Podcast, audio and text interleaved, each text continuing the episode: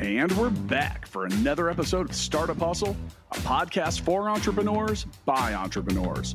If you want to start, own, or build a business, then you're in the right place. We bring you the real truth about what it's like to take something from concept to launch. From growth, innovation, experience, failing, or winning big, we've got you covered. So let's get down to business with another episode of Startup Hustle brought to you by Fullscale.io.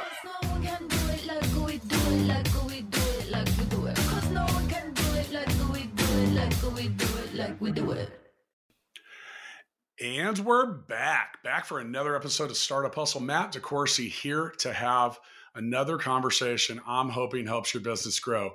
So, look, commercial real estate's everywhere. You shop in it, you have an office in it. There's a lot of different forms of it. And the entrepreneurship that goes around commercial real estate, it comes in many shapes and forms. And there's a whole lot of different things and opportunities, literally opportunity zones that people work and operate in. And we're going to get into all of that today. I'm really excited for today's episode. Now, before we get too far, I want to let everyone know that today's episode of Startup Hustle is brought to you by Lending Standard Standard, the only secure online origination and underwriting platform solution for HUD, Fannie, Freddie, and bank multifamily lenders. Visit lendingstandard.com to learn more or click the link in the show notes. With me today, I've got Logan Freeman, and Logan is the founder and principal at FTW Investments.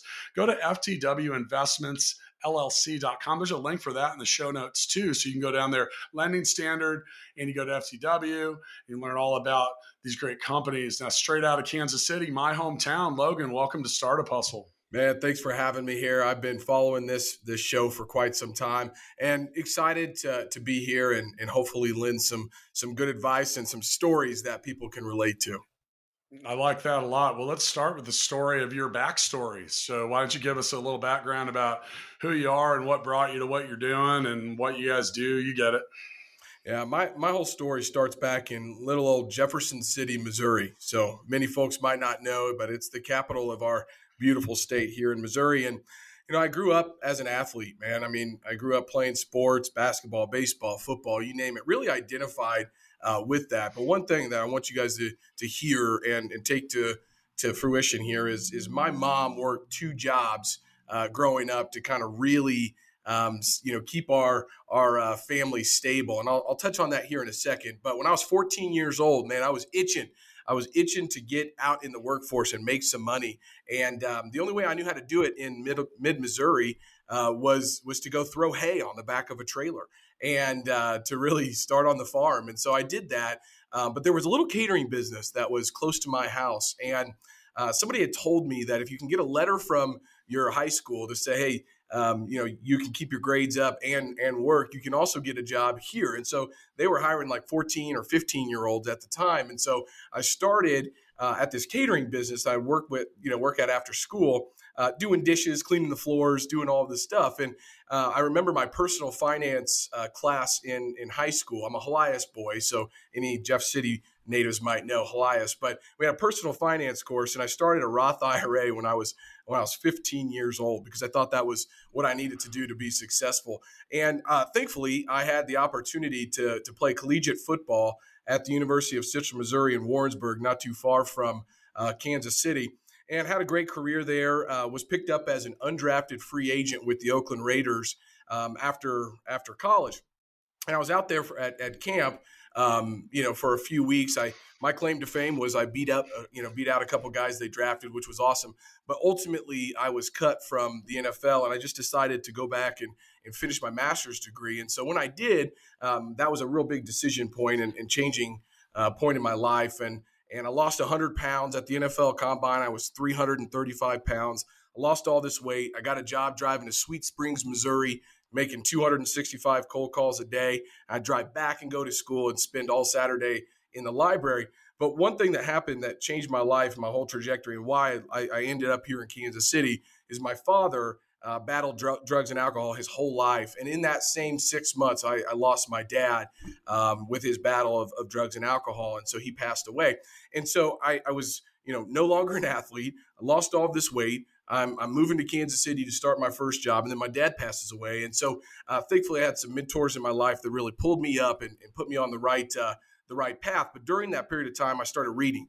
This was when podcasts and John Lee Dumas and the and uh, you know Lewis Howes were out there, uh, the only ones that you could really listen to. And so I started really listening to this stuff and um, you know putting the good things in my mind, uh, which landed me in Kansas City um, as a franchise consultant with Jimmy John's.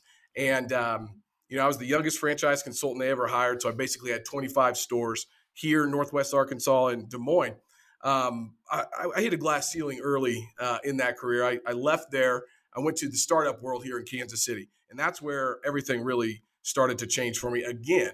I met my wife from the Kauffman Foundation. She was running one million cups, the best man in my my wedding, and I joined a, a company with two people, you know, and, and was in this startup world for three years. Um, over in the startup village, Matt, you might you might know that right next to RFP 365 and and and Rinneman Das, and we were all over there uh, in the startup world, which was pretty cool. And I left there, went to a bigger company, was fired 15 months later, started my uh, entrepreneurship journey in in real estate as the head of acquisitions for a $50 million fund.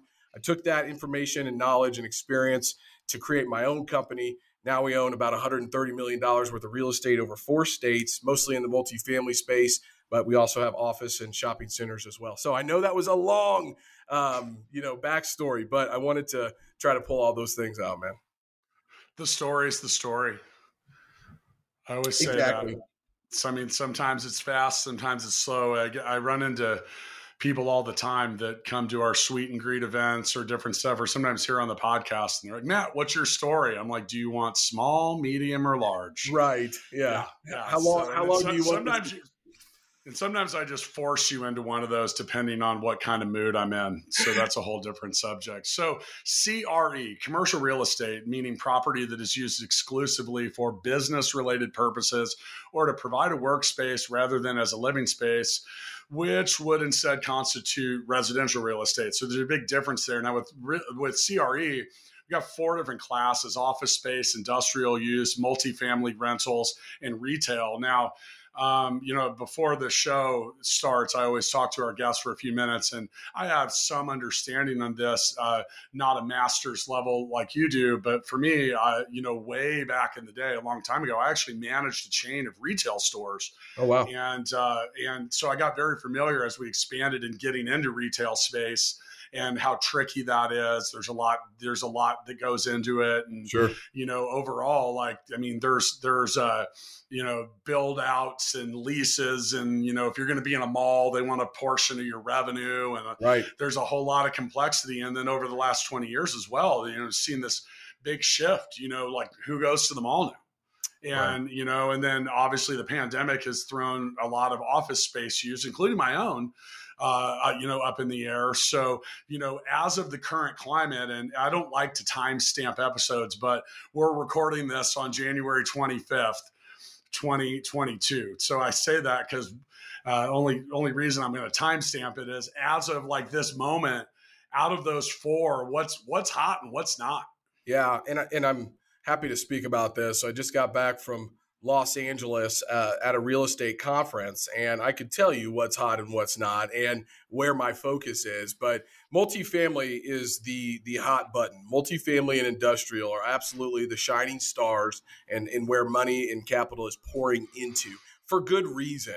Um, but not even from gateway markets like San Francisco or New York City, even Chicago. It's really started to trickle into uh, the Midwest here, Kansas City, Des Moines, you know, Oklahoma City, Tulsa. All these tertiary markets are starting to really attract these people. So multifamily and industrial, by far the the the, the shining stars through the pandemic. And um, it's really uh, changed the way that we've looked at kind of investing in these properties because you know, no longer are the days where we can go buy a 70s vintage, you know, multifamily property, 150 units uh, for $55,000 a door here in Kansas City. That's up to about $90,000 a door where I'm thinking about selling the properties, you know, when I was buying back two or three years ago. And so um, it makes it really hard for this, this word that you hear in the space a lot, value add.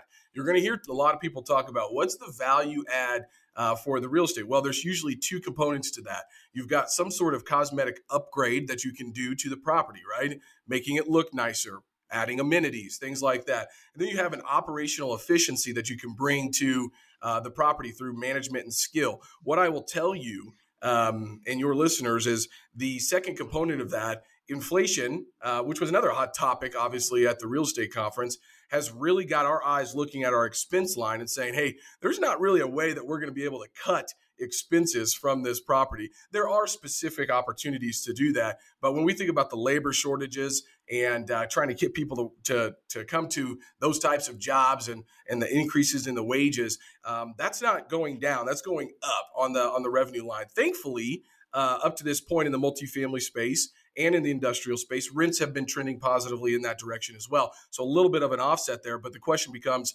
and you know, how long is that going to uh, to continue? And so, um, you know, things that we're thinking about that uh, propose opportunities right is you know sam zell is a guy that's been in this business for 45 50 years kind of the the modern reit guy created this this whole system and bought mobile home parks office multifamily back when nobody was touching these types of assets is you know will office go away completely? That's the question in my mind and, and i think the answer is no.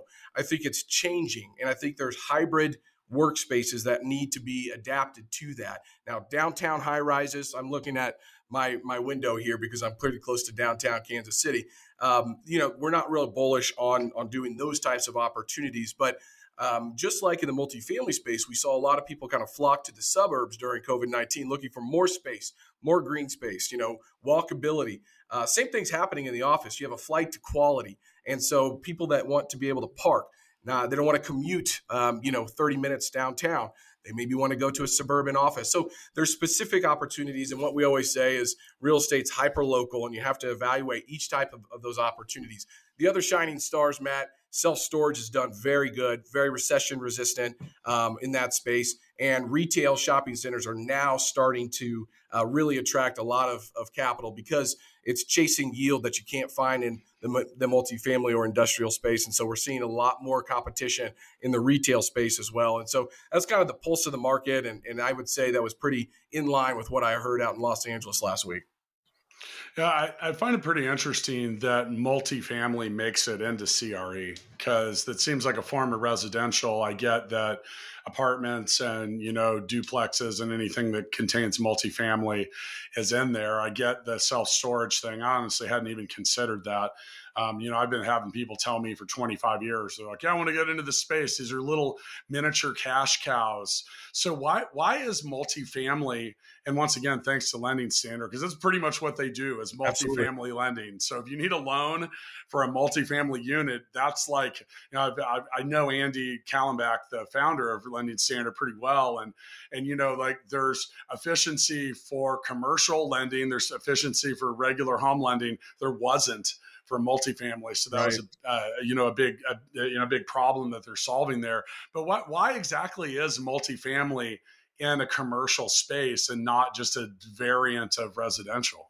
Well, I think that inside of multifamily, you can kind of think about this in different ways, you know. And I think about this from a lending standard, um, not to play on word there, but when you think about the loans or the debt, which is the biggest component of the capital stack when you're doing these types of investments, the debt is going to be the largest portion of that. And when you're looking at residential, so one to four units, I still you know consider that to be residential units anything above that typically you have to go get a commercial loan either from a local regional bank or freddie and fannie or a life insurance company that type of of institution that's going to lend on that and so in regards to the multifamily space, it's really started to shift. And I, I mean, by shift is you're seeing these huge complexes that not only just have apartment units now, but they have dog parks, they have dog washing, uh, you know, stations. They've got gyms, they have business um, centers that you can go work out of if you need to. And so um, the size and the scale of these multifamily properties really have started to kind of uh, increase. And so you know, I don't see a lot of developments that are under 50 units. If you're going to go buy ground, you're going to develop that ground. You're trying to get as many units as you possibly can for scale, for construction, all of those different pieces of the puzzle. I think multifamily has come into the commercial real estate world um, for two reasons. One, obviously from the debt standpoint, but two, private institutions really weren't investing in commercial or in real estate, multifamily real estate um, the last you know since the last 40 years is when they really started to pick up. So previous to that was was mostly the office buildings, the shopping centers, the uh, the retail you know shopping centers, the malls, and those types of things. So I think you you tie it back to the capital that's coming into the project as well as the capital that's available for the debt. That's been a big driver to get multifamily kind of in the commercial real estate space. And then obviously we could talk about supply and demand as well you know, we, we were talking about lendingstandard.com and, you know, they're here in Kansas City, a venture backed company. And, you know, it's no secret that the multifamily loan process can be diff- difficult to manage. And Lending Standard actually has a product. They also own multifamilydebt.com. And that's an intuitive online platform that can help take the pain out of the process of, of lending and borrowing by matching borrowers with lenders vying for their business, streamlining the application process, and providing guidance from industry experts to help borrowers find the best options. So, if you want to be a commercial real estate entrepreneur, um, how important is it to lean on tools like multifamilydebt.com or wherever to get in? Because like I don't think most people are just sitting on are, are, are usually like three million dollars flush and like, hey, you know, let's put this all into a a commercial real estate venture. So, I mean, right. how do the how, are those are those kind of modern tools shaping the the future of the marketplace when it comes to lending and just getting into these places as an entrepreneur? Absolutely. And I'll, I'll, speak to this because I was having lunch yesterday with somebody that's very involved uh, with Lending Standard, um, may have even built their tech platform and is an investor in that company. And we were talking about this, this point specifically. You know, as technology continues to um, become more robust, um, you know, industries are adapting it at different times and in different ways, right? And commercial real estate has been, you know, one of those – uh, kind of handshake businesses has been done one way for a long time.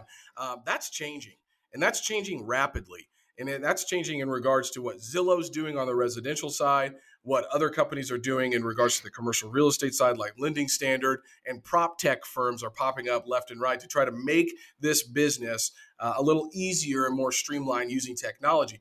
What I would say uh, in regards to the companies and the streamlining of the process is is this. I mean, we have access now to more data in regards to making decisions about investments than we ever have before in the commercial real estate space. Think about CoStar, Yardi, RealPage, all of these companies that have data that's trying to make informed decisions. And then we have these these technology companies that are helping us manage these assets better. So you have, you know, smart technology that you can now put on your apartment units. You've got security softwares that are are um, you know light years ahead of where they were previously. Now you're seeing in the lending world as well, which has been an antiquated process to get a uh, agency loan or a commercial real estate loan. At some point, you've had to know somebody, or you have to have done it before, or somebody make an intro for you, right? And so now you can literally go online and you can make your profile and you can talk with a company like Lending Standard that can really help that process, um, you know, streamline, which has been great. You know, I think that we've we've worked with a few of those different companies um, in the space, and and we really appreciate all of the streamlining of of the debt side of things, which you know has been. Uh, and I'll tell you one pain point on that front is you know, I haven't been through a loan. We've done, I, I don't know how many loans now, um, but we haven't been through a loan where I haven't sent the same document 12 to 15 times throughout the process. We're like, why is this not on a portal where it's uploaded and you can revisit that? And it's just, and I, I know Lending Standard is, is helping to fix those types of, of problems and streamlining that. But it is such a big component, the debt side of things in our business that you have to one know how to how to place the right debt and then have the relationships to actually do that. Commercializing that, making that available along with the other prop techs is making our business a lot easier, more intuitive, and now we're seeing blockchain enter the, enter into this game as well, which is a whole nother conversation. Yeah, uh, I've been, uh, you know, I at this point I'm never shocked when I hear about market inefficiency because it's everywhere. But you know, in conversations with Andy from Lending Standard, uh, he really brought to light how inefficient the loan process was and like you know talking about like lenders uh, being 40 to 60k in labor into a loan. I'm like, wow, Right. okay. So maybe I'll need to figure out how to use some technology because that sounds a little excessive.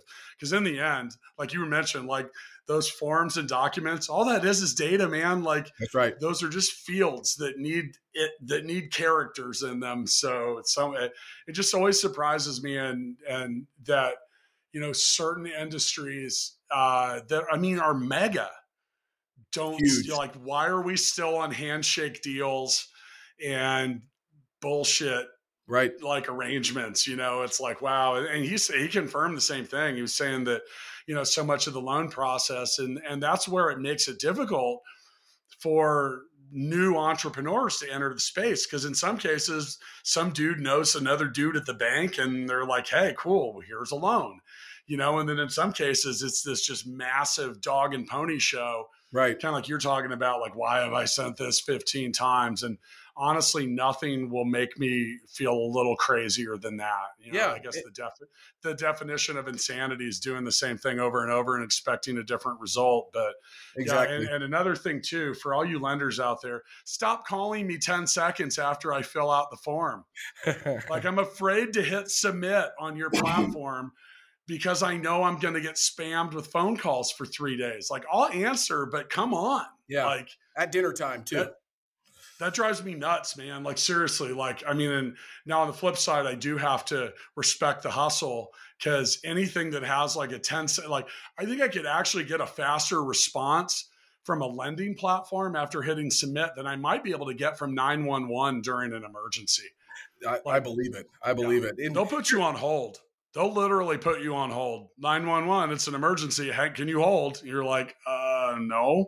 yeah. But yeah but yeah so who One- of the I things guess that we've, we, yeah, I mean, one of the things that we've we've watched and and seen happen is is some groups are open to adopting new technology. Obviously, we're a little bit younger in the space, so we kind of grew up with some of this. But I mean, I can speak to this, man. We grow our business online. I mean, it, this this business now has been grown through LinkedIn, through podcasts, through connecting, you know, virtually via Zoom, and I think the folks that do adopt this this new technology and the way that we're doing business is are going to be the ones that shine through. And as owners uh, become younger and younger, that that I think that's going to shape the industry. But you really do have a lot of institutions and older generations that hold on to the real estate, but it's starting to trade hands. And I think that's going to have a big impact on the commercial real estate space. And and why I'm really bullish on trying to adopt this technology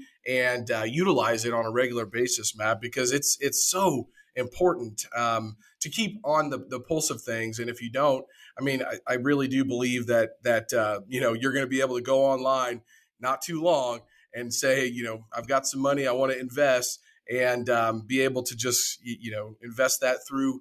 Uh, cryptocurrency or anything like that. Everything's going to be tied to the blockchain, which is going to allow for fractional ownership that you've never seen before and secondary liquidity that really helps investors out. And you know, there's going to be people that are on the the, the beginning of that. Uh, early adopters, and then there's going to be folks that are saying, "No, I'm not going to do that." But it's really opening up to a cost of capital that's much lower, and and really has to be kind of taken into consideration with your business. So um, it's fun to be a part of it and uh, to try to adopt what makes sense. So I have a note here that says, "Tell us a bit about your buyer's representation success system." That's all I got. So I'm hoping you got something on the other side of that. Absolutely. So I, I mentioned to you pre-recording that you know we're real estate brokers as well, and we own uh, real estate. But you know when I got into the space, I had always been on the acquisition side, so always looking at um, how can I find good properties for either a fund I was working for or uh, for myself. Never really representing sellers in that space. And what I saw was kind of a fragmented space in regards to 1031 exchanges. So I'll break that down uh, really quickly. So if you have a piece of property that you go and sell and you are looking to defer your capital gains tax, you can utilize a section of the IRS code called 1031 exchange to roll those proceeds into a new project. But there's a timeline attached to that. And the timeline's only 45 days to identify three properties. And so what happened was I was getting calls from all of these people that heard us on a podcast or something that said, look, I need help identifying properties and I need buyer representation because I've never done this before.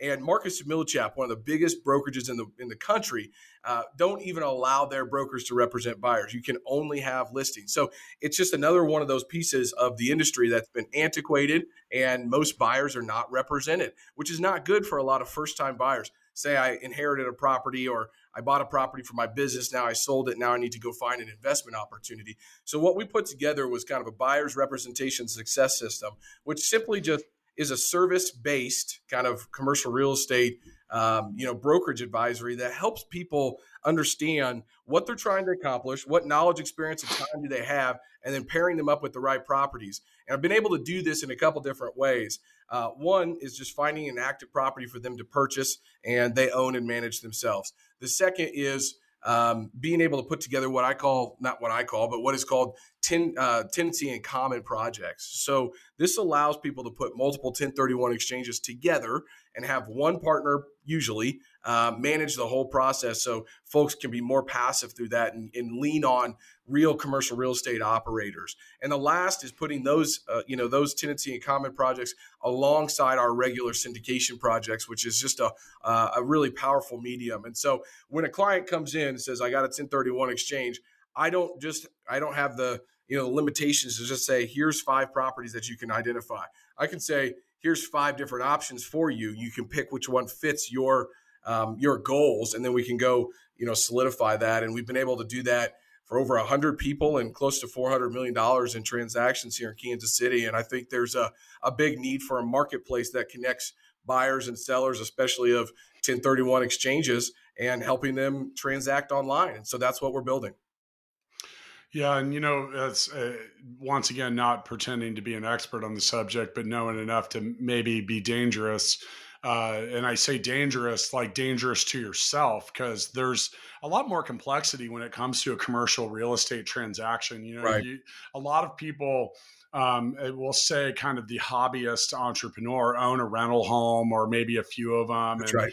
You know, and, and here's the thing: in most cases, those are a lot easier to populate. And um, I've known quite a few people over the years that have kind of gotten themselves upside down mm-hmm. in commercial real estate because it's a different kind of transaction. It's a different kind of buyer. There's a whole lot of factors about, you know, when there's a lot of there's a lot of advantages and disadvantages, but some of the advantages with commercial real estate is, you know, you can run into attractive leasing rates. It can be a hedge against the stock market.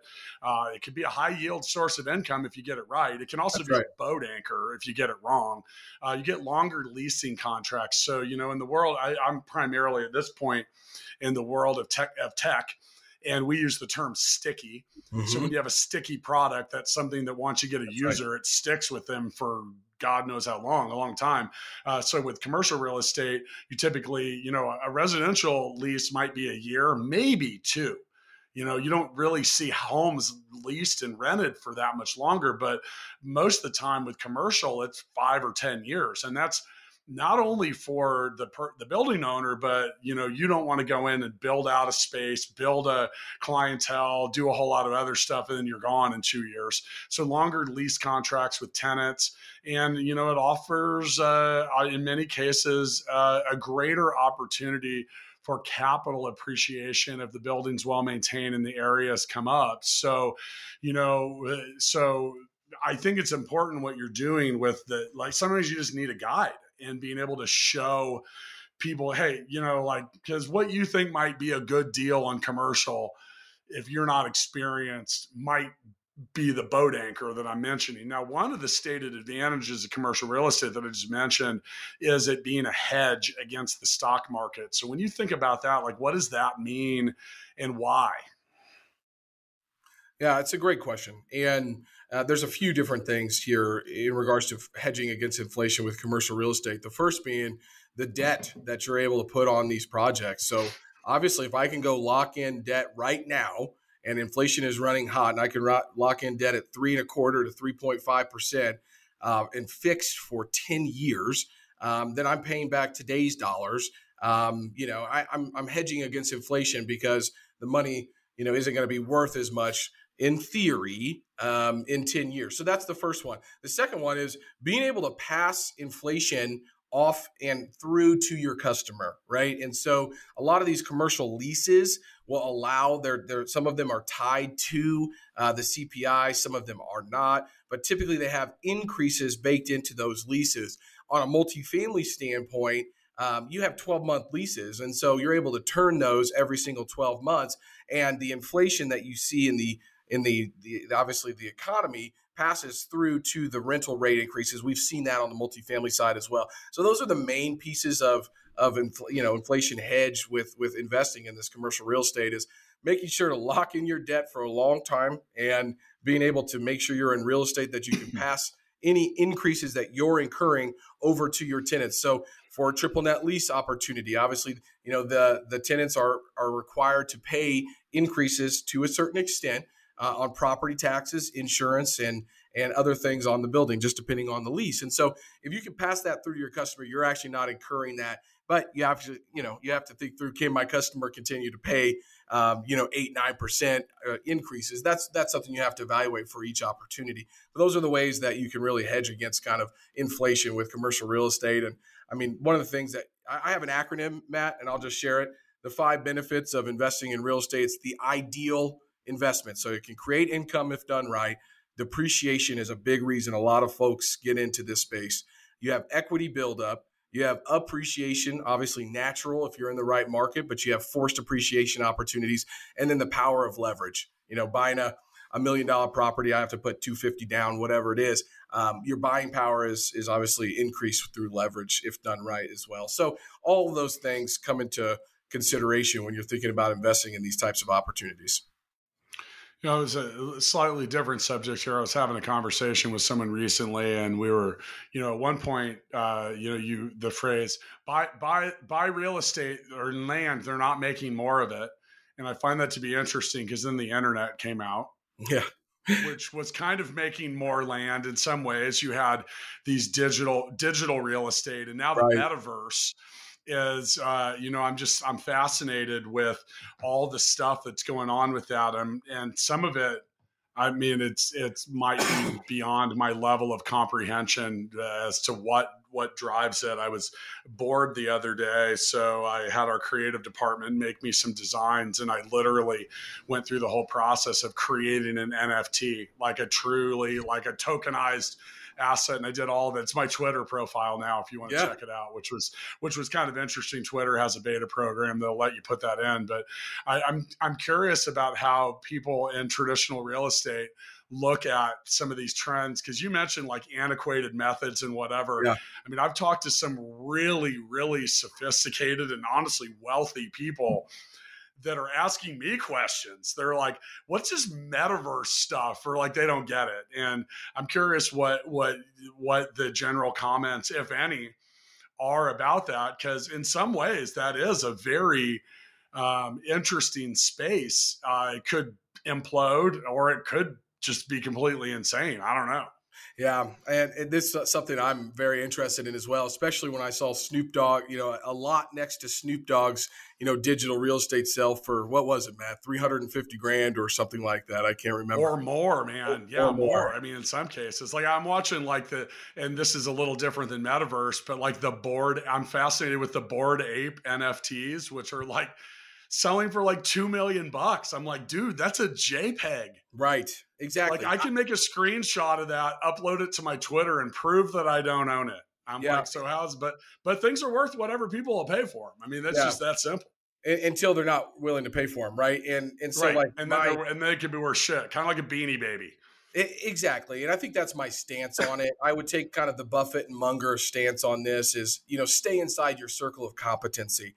I need to understand how these technologies are going to impact the way that we do business in regards to that. And I'm interested in operating businesses that, um, you know, serve these uh, types of markets. But uh, in regards to like NFTs, I've got a couple buddies who have – you know actually you know created their own NFT and and sold it and and, and been really um, successful with that. I was at this real estate conference and this guy you know was talking to me about how you know he was a janitor and he got early in with one of these guys that was a tech guy and created this NFT. Now he has thirty million dollars worth of NFTs. Um, and he's looking to invest in commercial real estate. I asked, I had to ask him five times. You did what? And you have yeah. what? And he said, I mean, and, and, so I don't, it's not in my circle of competency necessarily understanding that. You know, I'm, I, I try to read about these things and try to understand them. But what we always talk about is I'm going to stay with things that have intrinsic value, meaning they have value regardless of what somebody is willing to pay for them. They have an income stream that's tied to them. So that's operating businesses, that's real estate if done right, you know, different types of things like that that don't um, you know maybe go up and down with with um, you know a tweet from Elon Musk all of the time. And so that's kind of my stance in regards to this. We have not, uh, other than just uh, making our own internal uh, memes and NFTs uh, here uh, at the office and having some fun with it. Haven't really adopted that. I don't know how that would actually impact it. What I do know is that. Um, fractionalizing real estate ownership through the blockchain is coming and is already happening. Real estate deals are being tokenized. I was at you know, with, with, a guy that did this on a, a huge shopping center um, recently and tokenized his real estate offering. So those types of things I'm very interested in understanding. I'm also under, uh, interested in understanding people who are uh, making this uh, this money in this space are now looking to more tangible assets that they can kind of offset some of those gains and those realized gains and creating uh, some other opportunities for them. So that, that'd be my stance, man. Well, on some level, you probably have to sit back and you're like, a, like you mentioned, the janitor. You're like, I was a janitor and now I own thirty million dollars of this. Like, there's there's always a sense. Now, I've been I've been uh, you know done stuff. I'm very well attuned with supply and demand and scarcity. I was a ticket broker for eight years. So, yeah. like, I'm very well, I'm, and I've also done a lot of work with uh, Urban Necessities, which is a sneaker resale shop out in Vegas you know, re, you know, you get you were in sports, dude, so you get it. You know, the whole sneaker culture is what it is, and yep, you know what makes someone want to pay twelve grand for a pair of Yeezys? Right. The fact that they know that there were only twenty of those made, and it was in a color style that only that nobody else That's right. And, and another thing too is people think they're like, well, you're crazy. Why would you buy that? Well, 20 grand to someone with 20 million bucks is like a way different transaction it absolutely is. than someone that makes 40 grand a year. So, you know, it's all it's all kind of relative. And yeah. and you know, I don't know, man. Like, I mean, I, I think you get to a certain point with money where you have enough of it and you're kind of like, what else am I gonna do with this? Yep. So whatever.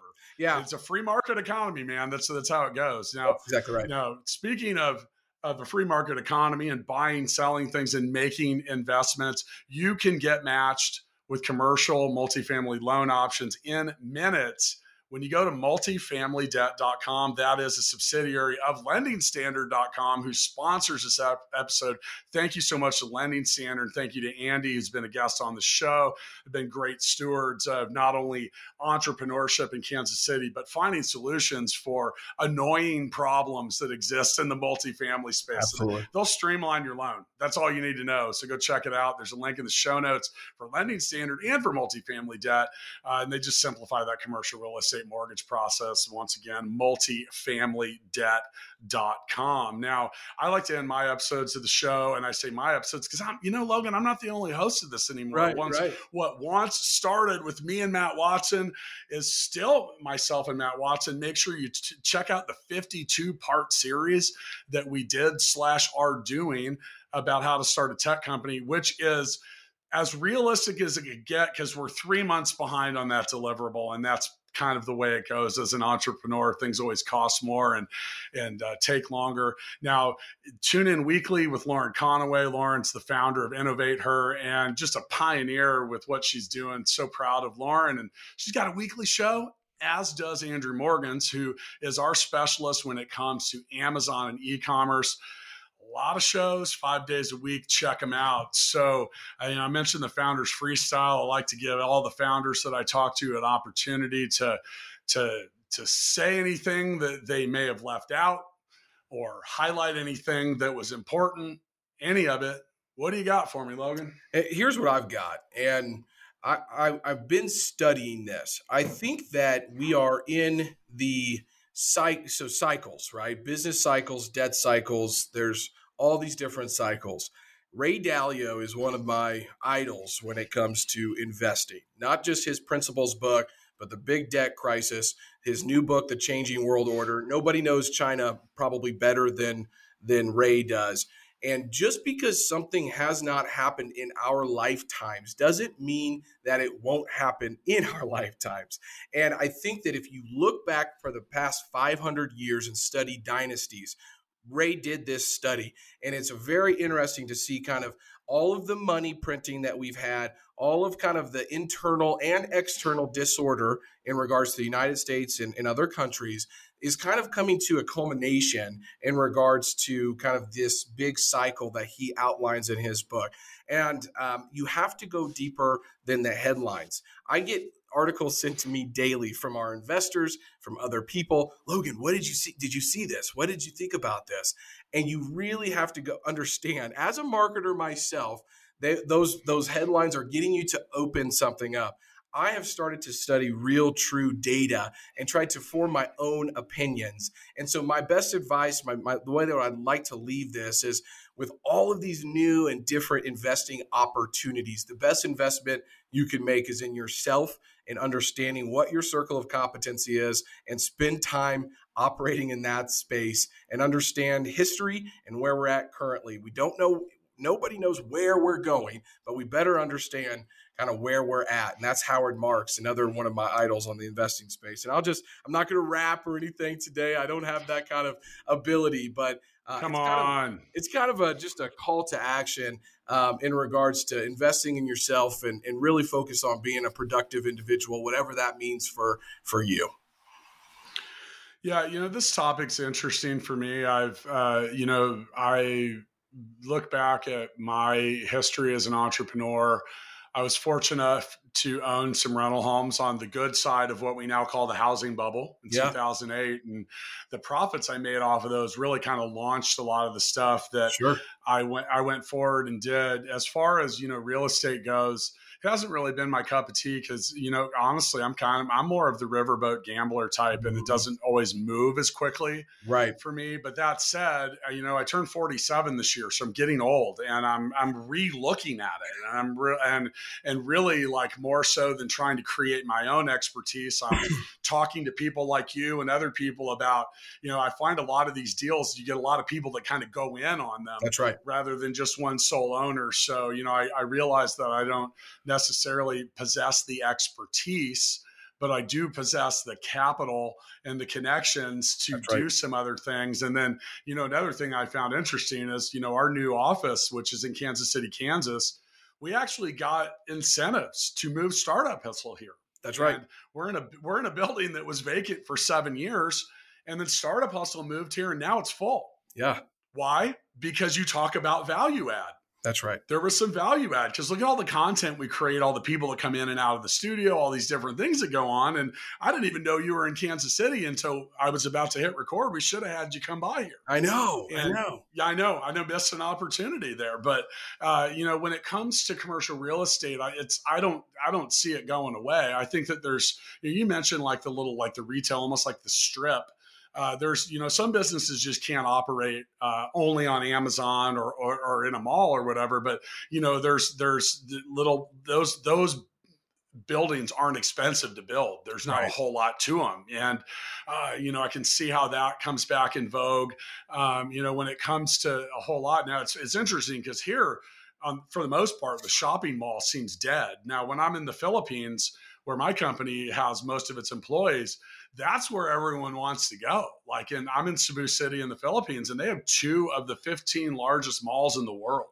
Yep. So you know it's always different, and there's a lot of there's a lot to be considered with that. I think that um, you know you look at inflation and all this other stuff, and I mean, there's a lot of people that bought uh, residential real estate uh, t- eight to ten years ago mm-hmm. that are banking on that now. You know, I mean, I personally, I, I live in a in a pretty in demand part of town, and you know, uh, you know, eight years ago, bought a house for four hundred grand that's worth seven hundred grand now. Right. There's a lot of you know, and it's like, you know, sometimes I see people talking, they're like, my house went up, my house went down. Like, who gives a shit until you're ready to sell it? That's exactly and another right. thing too is when your house goes up by a bunch, so does the next house you're going to buy. That's right. So you know, it's all it's all kind of relative. I, I do think that if you're smart about it, there's a lot of really great ways to lever yourself into things. Yeah. Um, I've been on the good side and the bad side of leverage in my life, so be Mm-hmm. careful with that. Is all I want to say. Um, just be smart about it. Uh, that's really what caused the a lot of the problems in 2008 was lever on top of lever on top of lever on top of a whole lot of stuff. I love the the movie. It was it The Big Short? Yep. Um, you know, I, I just love that because it's a real introspective look on at, at the stupidity and the greed That's right. of a lot of markets. And you know, you talk about things changing, and man, that was a lot, potentially a hell of a lot worse than I mean, that literally almost folded an economy, which It would have been pretty interesting. Which, which is what happened in the Great Depression, essentially. So there's a lot out there, and you know, I, I agree with you. I think that blockchain is an important part of future real estate. If anything, just from the ledger standpoint, it just Yep. makes things a lot easier rather than you know. At one point, there were literally like deeds at a county office. And Absolutely. what happened if that burnt down? You know, Mhm. and a lot of other stuff. And it's like just these records. And, you know, I hadn't really considered the the fractional uh, ownership through blockchain. You got a really good point there. You know, Yeah. like can you own one percent of a building? And then the thing is, is one of the things I haven't liked about real estate entrepreneurship for myself is the lack of liquidity right. you know so with fraction with tokenized and fractional ownership of things yeah you know you're seeing that with startups on a, on a level too and that's one of the things so you know it's it's interesting so i own uh, have invested 1.5 million dollars in in non-public companies or startups try to take that to a bank and get them to give a shit Right. now because it's not liquid it's not liquid and there's no real street value there's no standards around it. So i think i think the next decade is really going to be a, a revolutionary time for assets in general. Right. you know like we were talking about things like nfts and mm-hmm. whatever and like i still don't get that. I still don't get it but it is what it is. Like you know, things are worth what someone's willing to pay for it. That's always going to ebb and flow. Uh, if you know, if you're if you're a, a little more in the conservative, long play kind of person, then I think commercial or even residential is a good place to start for entrepreneurship. And I know I was a little long winded. I normally don't go that deep with the with the freestyle it. at the I end, but I think it. there's well, I think there's a lot to be said because I think that real estate offers entre- like quote entrepreneurship for a lot of people that aren't full time entrepreneurs. That's exactly So right. I think this is going to be a really popular episode, just based, you know, like. I mean, the title alone, you talk about commercial real estate entrepreneurship. We Mhm. were supposed to do this last fall. We had cancel, a cancel and a cancel. Yep. I was sick, had some issues, you know, and that. So this is actually part of this is a delayed part of a 10 part series we did on real estate entrepreneurship. So make Awesome. sure you go back and check out those other episodes. Logan, thanks for joining me, man. I'm going to catch up with you down the road. Yeah. Thanks for having me. This was great. Startup Hustles brought to you by Fullscale.io, helping you build a software team quickly and affordably. Make sure you reach down and hit that subscribe button, then come find us on Instagram. See you next time.